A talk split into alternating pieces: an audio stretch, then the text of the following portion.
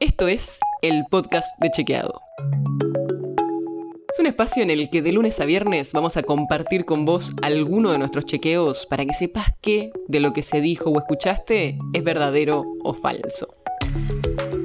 También te vamos a presentar las verificaciones que hacemos de las desinformaciones que andan circulando por ahí y vamos a traerte datos y contexto para que entiendas mejor las noticias. Soy Olivia Sor. Hace algunos días, la MAT aprobó la vacuna Sinopharm para niños y niñas mayores de 3 años. Y desde que se aprobó, hubo muchísimas preguntas y también mucha desinformación circulando en redes sociales. Por eso, en el episodio de hoy te traemos algunas preguntas y respuestas sobre la vacunación en los chicos. Empecemos por la primera.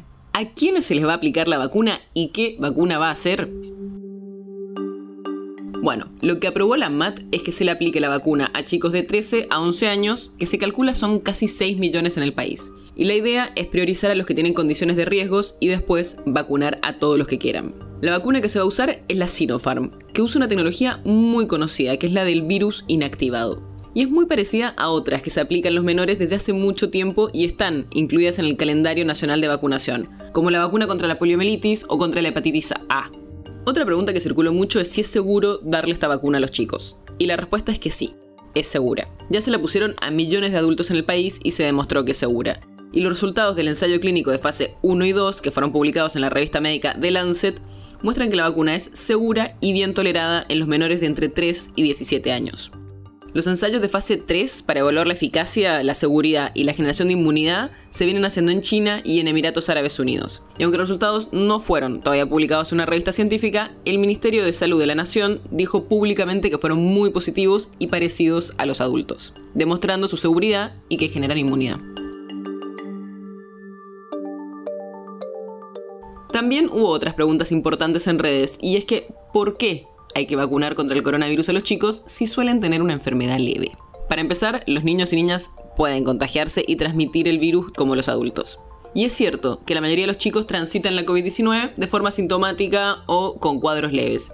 Pero en algunos casos pueden tener síntomas persistentes, incluso hubo casos donde sufrieron formas graves de la enfermedad y tuvieron que ser hospitalizados.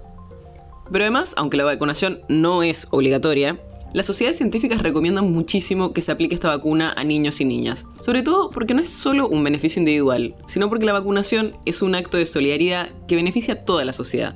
Porque con la vacunación de los chicos se contribuye a la inmunidad colectiva y a evitar la transmisión dentro del hogar, especialmente a las personas mayores.